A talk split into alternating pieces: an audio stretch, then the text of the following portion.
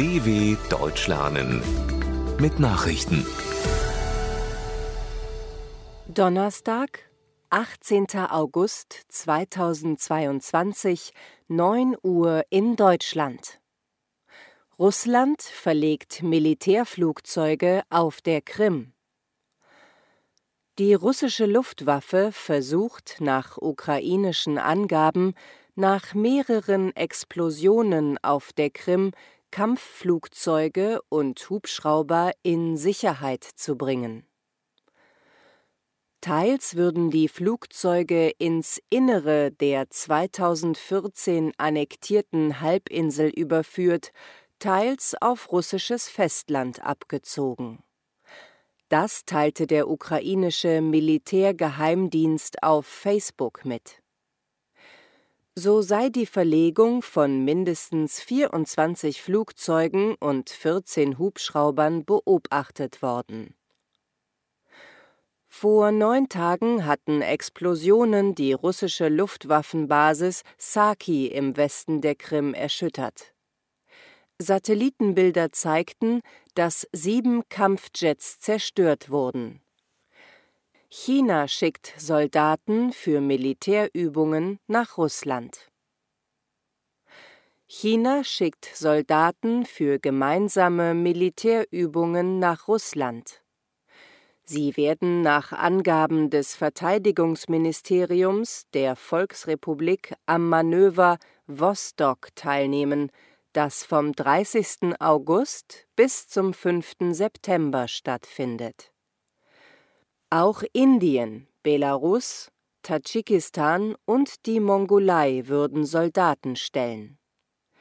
Westliche Staaten werfen China und Indien vor, Russland bei seinem Angriffskrieg gegen die Ukraine diplomatische Rückendeckung zu geben. Die Führungen in Peking und Neu-Delhi haben das Vorgehen Moskaus bislang nicht verurteilt. WHO-Chef wirft Weltgemeinschaft Rassismus in Tigray-Krise vor. Der Leiter der Weltgesundheitsorganisation WHO, Tedros Adhanom Ghebreyesus, sieht im Umgang der Weltgemeinschaft mit der prekären Lage in Tigray Anzeichen für Rassismus. Die Tigray-Krise sei zwar die schlimmste Katastrophe der Welt, bekomme aber nicht dieselbe internationale Aufmerksamkeit wie der Ukraine-Krieg, sagte Tedros. Vielleicht ist der Grund die Hautfarbe der Menschen, so Tedros, der selbst aus der äthiopischen Region Tigray stammt. Sechs Millionen Menschen in Tigray seien durch den Bürgerkrieg von der Welt abgeschnitten und stünden seit 21 Monaten unter Belagerung. Saudi-Arabien verurteilt Frau wegen Twitter-Botschaften zu 34 Jahren Haft. Ein Gericht in Saudi-Arabien hat eine Studentin wegen ihrer Twitter-Botschaften zu 34 Jahren Haft verurteilt. Salma al-Chehab wurde für schuldig erklärt, durch ihre Tweets die gesellschaftliche und staatliche Sicherheit destabilisiert zu haben.